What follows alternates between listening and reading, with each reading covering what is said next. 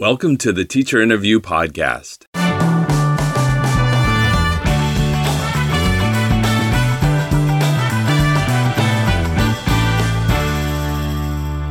I'm your host, Wes Creasel. I work as Director of Innovation and Instructional Support in Fullerton School District, and every week we sit down and get to know a teacher better. My goal is to learn what drives and guides teachers, especially when venturing into that risky territory of trying something new. Join me.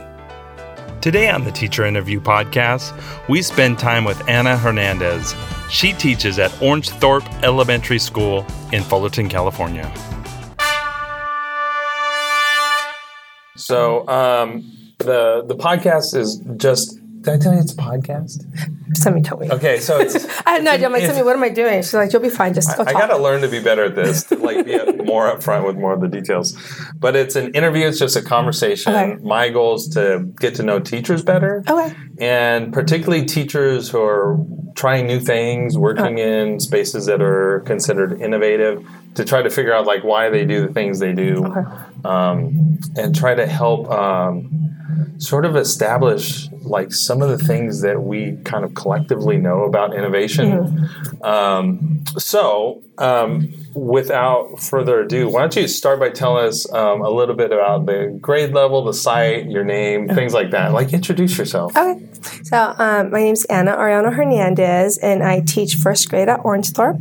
I've been teaching first grade there for 2 years. Prior to that, I was there teaching third grade. Okay. So that's pretty much there. And then my whole experience is in many districts, and it's been K through third primarily. Okay, awesome. So, for about 20 years now. Very cool.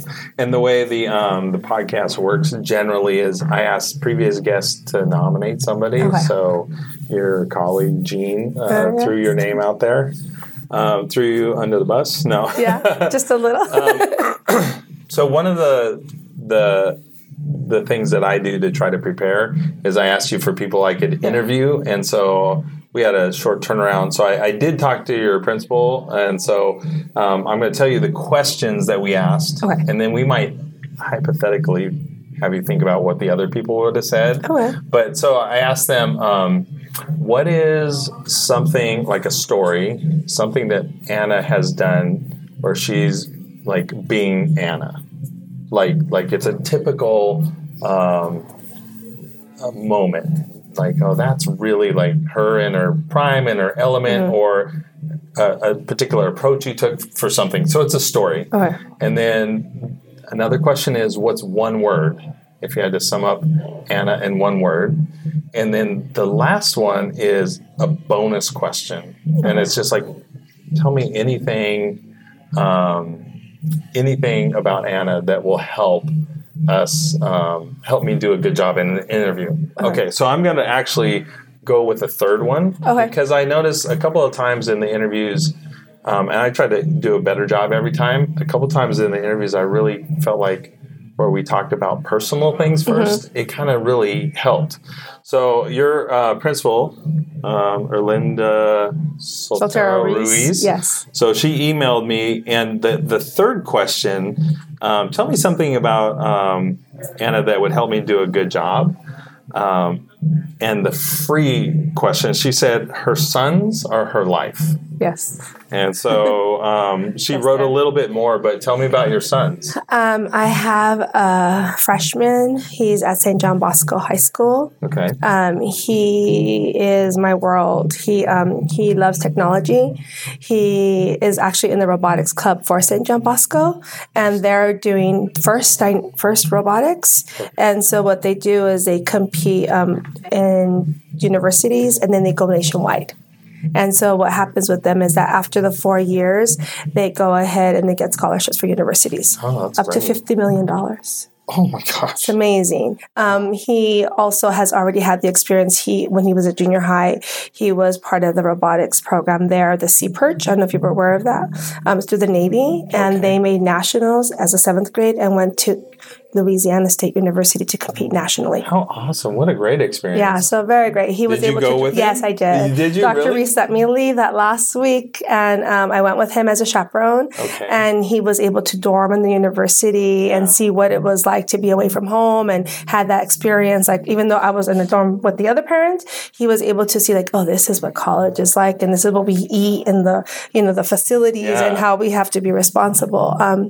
Yeah, so he's pretty great. If you had to take like one moment of that trip for you as like the best moment, not for him but for you, what would you pick? I think just seeing him be excited about the future when he was going on the university tour, and the questions he was asking, like that he's already thinking ahead, like the light was turning on, like this is the next step. And he was a seventh grader. Like, he was already aware. Yeah. He is already on the engineering track at St. John Bosco. Yeah. So he's already doing things that my brother, who is an engineer for Raytheon, didn't learn until he was at Raytheon. Wow. That's great. Novice, I don't even know. Like, it's this program that they're doing. He's creating trains, and they're building them in 3D models and printing them. And it's amazing to see him interact, because that's his strength. I love that. Yeah, and being able to see how he interacts with the group of boys. Yeah. And they're all freshmen through seniors together, working for 6 weeks on a goal together. Oh, that's cool. Yeah, so it's really exciting. Very cool. And was there more than one son? I have a fourth grader who's 10, my little DJ. Okay. And my little DJ is my little Spitfire. He's the one that's going to be a lawyer or something, because he has a defense for everything. He's also very... like Lego, he was doing the Lego Boost. I don't know if you've seen the Boost. It's the one right under the Mindstorms. Okay. And so he did that and went to his fourth grade class and showed his robotics teacher. He's like, I'm going to be on the robotics team when I get to sixth grade. Look at what I can do by myself. Let me show you. That's cool. And so he was showing them. He loves like the little Ozobots. He's all very hands-on, but he also is, he's reading at a 12th grade level as a fourth grader. Wow. And they have him doing like fifth grade math. In fourth grade already. They have this program called Acellus, and so it tests them into a system, and then they just do the year through. So he did fourth grade math last year, so now he just does fifth grade math, and they just continue to challenge him. But the thing that's best about him is that he helps all his other classmates. Like, he doesn't, like, oh, I'm the smart one. Like, he just wants to encourage, and she'll share his books. Like, he's like, Mom, can I take my books to the classroom library so my friends can be excited about reading? That's great. I'm like, yeah, sure, honey.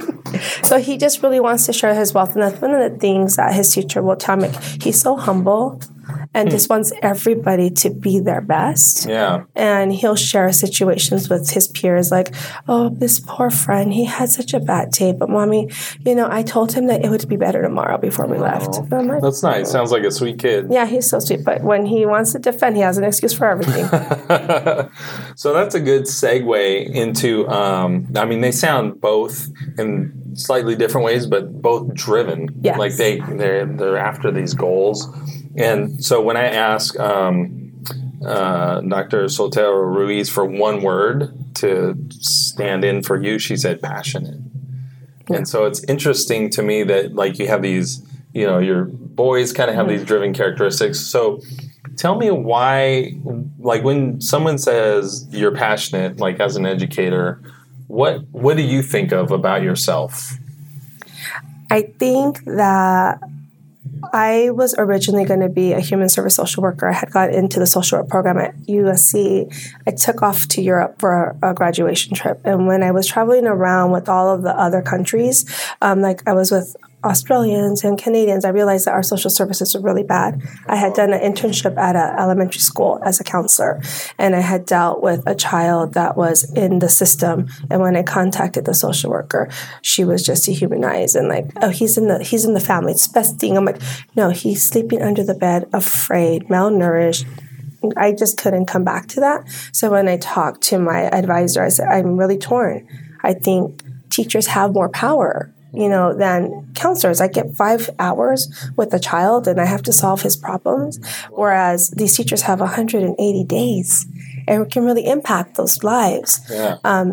I think having every child, providing them with that safety and that security and making sure that they can be the best no matter what their situation is, and hearing that you can do it. Yeah. No matter what's going on, it only gets better from here. So you had this experience where you sort of had a trajectory into counseling, mm-hmm. but then this trip, so travel, open your eyes. Yes.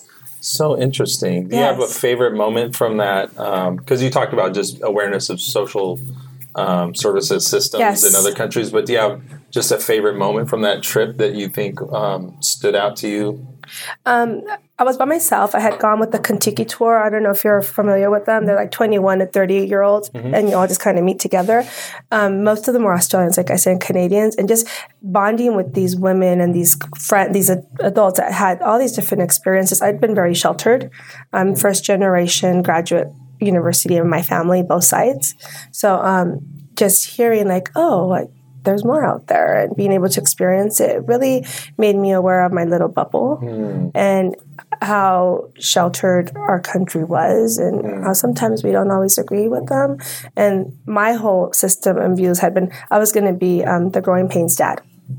That was going to be my job. I was going to be a counselor, have my house with my business right next to me, and just have my perfect little family. And then I realized that's not the reality of this profession. Yeah. What I really wanted to help was families and children were my key. Yeah. And making them feel safe. Interesting. So let's turn the corner from sort of that path into education. And so I asked for somebody to for Jean, who she thought of in terms of technology. And I actually did a little more research. I interviewed somebody else like very, very quickly and got like, because I hadn't met you before. And so I was like, should I believe Jean? Like, is her recommendation good? Don't tell her I said that. No, I won't. It's on the podcast. Oh, there you go. She might hear it. But yeah, somebody said, technology integration, like they gave you like high marks. So when you talk about your path into education, but when you think of technology integration and innovation and trying new things, like we kind of have you talked a little bit about your why, like trying to improve students' lives, but why go into those territories of technology? I think one of the main reasons is coming from the previous districts where there was no technology, and coming into a district where it's like a treasure box. I could get anything and everything.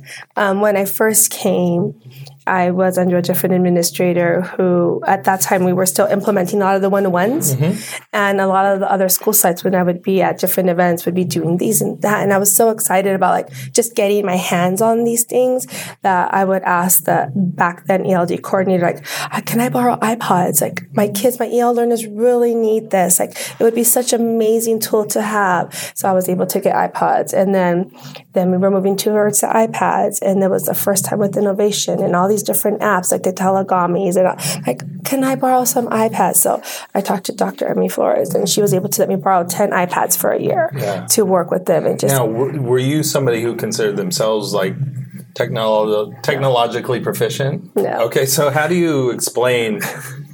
You wouldn't call yourself technologically proficient. You're not a techie, but then you're like, I had to have that for them. Explain that. It was really funny because my first year, I came from all like PC background, no Apple at all. Yeah. And they literally would come like, oh, you're just Mac handicap. Like, that was what my name was. Like, you're Mac handicap. You can't figure this out. I'm like, I wanted to learn because I didn't like that. Like, you can't tell me I'm handicapped in anything. Like, I'll figure it out. Your peers, your staff? It was my staff and my admin. Like, it was like a little joke, like with them. Like, because I'd be like, how do you do this? I know how to do it in my PC. But how does it work? And I know Word, but this, I don't know, Pages is just too hard. Yeah. And they were just like, oh, it's not that hard. I'm like, it's just hard. And I'm like, okay, forget it. I'm going to stop complaining about being hard, and I'm going to learn it so I can help the kids do it, because this is the future. Like, this is where we need to be. So I want them to have every experience as early as possible. So go back up just a little bit, because you covered like quite a lot right there. You said, I'm going to stop complaining. Yeah. So that's one thing. Stopping a behavior is one thing. Starting a new behavior is a whole other thing. You said, I'm going to stop complaining and just learn it. But that's a big gap. So what did you do? What was your approach to filling that gap of I'm not going to complain. I'm going to, what did it look like? Did you go next door and talk to people? Did you just set aside time? How did you? I bugged everybody. I was knocking on everybody's door who was out there. I mean, that's one thing that's amazing about Fullerton, that they have so many different people that are willing to share. Mm-hmm. If they see that you're excited about something, they'll go and they'll sit with you and they'll talk to you and they'll help you get ideas. And then you just run with it. So I just was not knocking on, like talking to Anne, talking to different people that would come through the systems and different training. I was just going to ask you if you wanted to give anybody a shout out, people that you routinely went to. So Anne and Sue and... Lauren was from Pac Drive. Like, they were just really great. And then back then, that was when we were doing, what was that thing that we did? Not the iReady, the thing that we all don't like, the big old line. Sync. Yes, sync solutions. Okay. Yes, I'm like, sure. I don't say it, but we'll yes. Bleep it out. Yes. It was Caroline Curley, Lauren, and myself. And Caroline Curley and I were both at the same level of technology at that time. And that's when Lauren was our person that was guiding us. And we're like, okay, we just need to get on the bandwagon. And Caroline Curley, as you know, has amazing. I mean, she has outshined all of us. And I figured, okay, if we can do it, then everybody can do it, because we weren't like the young generation that's what they're used to. Like, I still text like my own way. I'm not the really techie person, but I love it because it makes life so much easier and exciting, and seeing the students eager to learn is what I do it for. So interesting. So part of it was kind of a commitment, like I'm going to do this. Part of it was having people around you could turn to. But there's also sort of, I mean, there's the initial commitment, but sort of a mindset of like, it sounds like it's almost ongoing. Like, do you find, how does that look now for you? Like, what are you learning, or how do you, because it sounds like you've come a ways since... Okay, yes. You're laughing. Yeah. You've come a ways. So what do you do now and what are you trying to learn now? So now last year I somehow became the robotics person for primary. So I did the Dash robot competition for the first time. And tell me a little bit about that. What was that like? That was very interesting. I was told right at the end, like, oh, why don't you just do this? And because I had been dabbling with the dashes just in my classroom, Dr. Reese is like, you're the perfect one. I'm like, oh, okay, sure. And so I had a student teacher at that time. So I was able to, when I talked to Sumi, because Sumi and I had been had our buddy classrooms.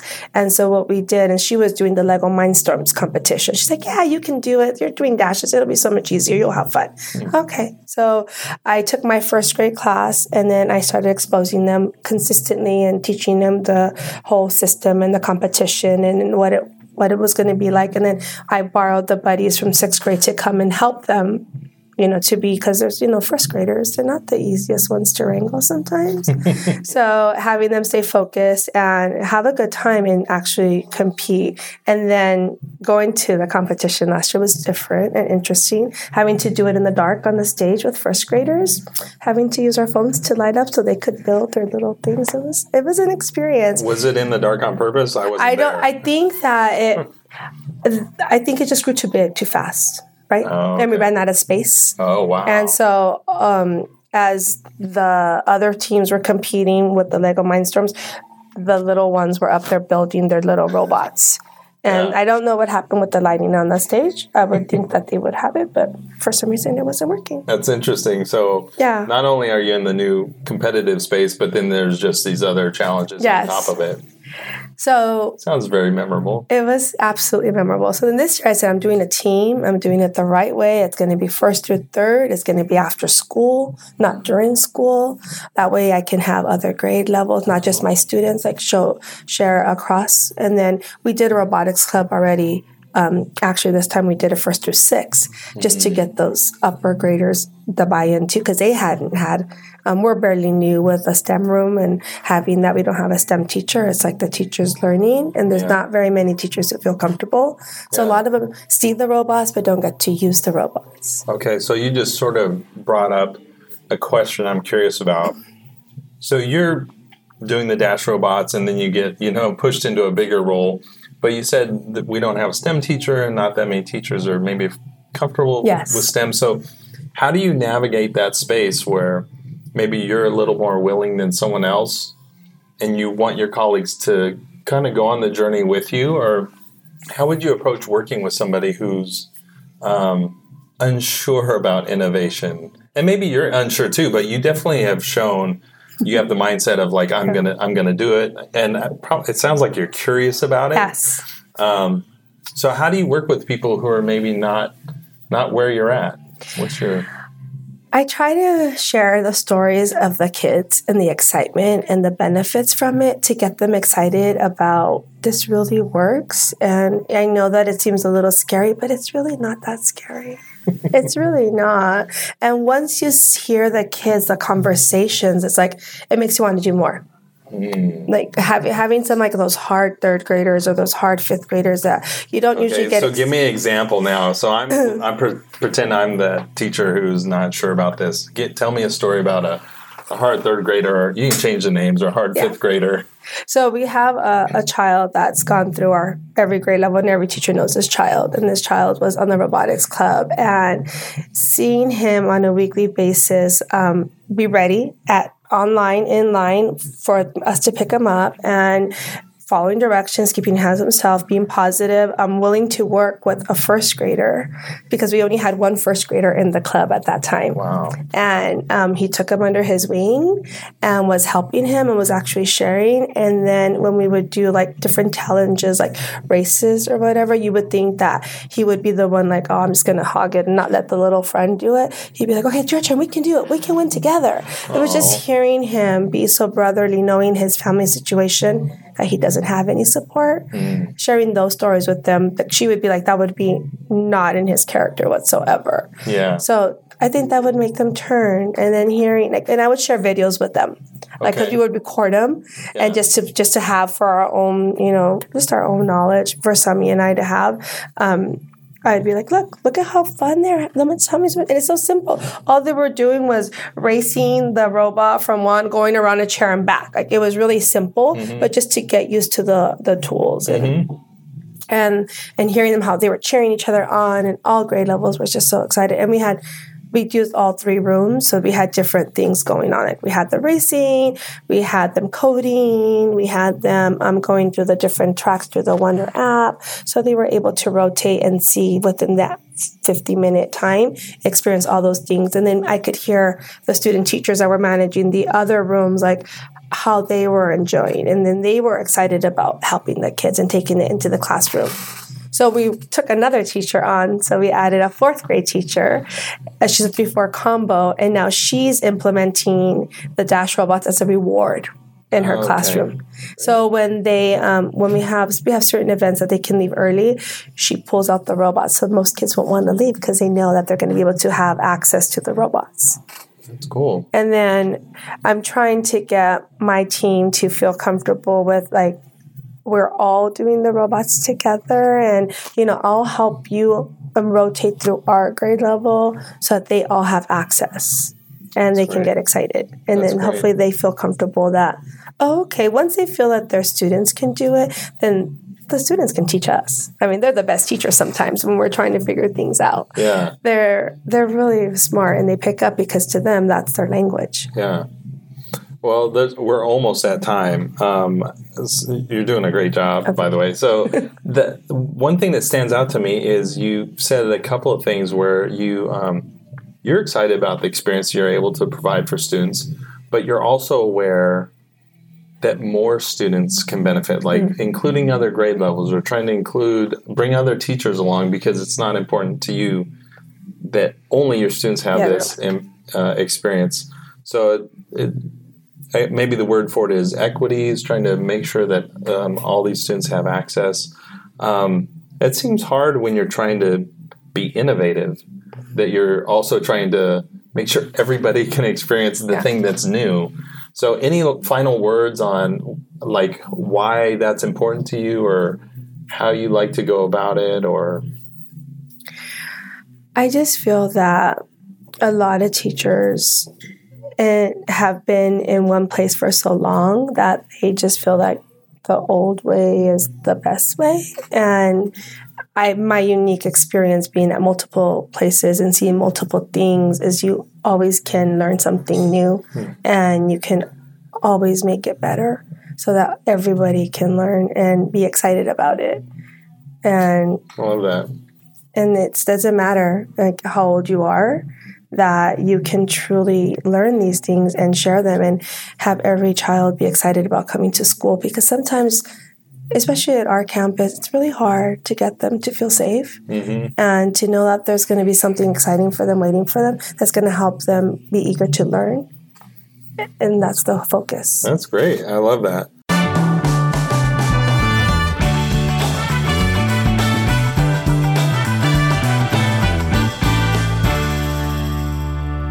This has been the Teacher Interview Podcast. Thank you for joining us.